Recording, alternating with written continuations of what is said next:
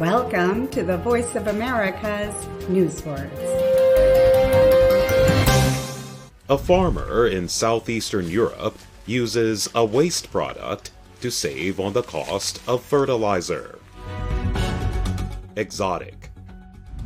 Alban Kakali grows vegetables in northwestern Albania. He collects used coffee grounds from a local shop to make fertilizer. Using the coffee waste has permitted him to experiment with growing exotic plants. An exotic plant does not live or grow naturally in certain places. Exotic describes something that is unusual and exciting because it is from a distant place.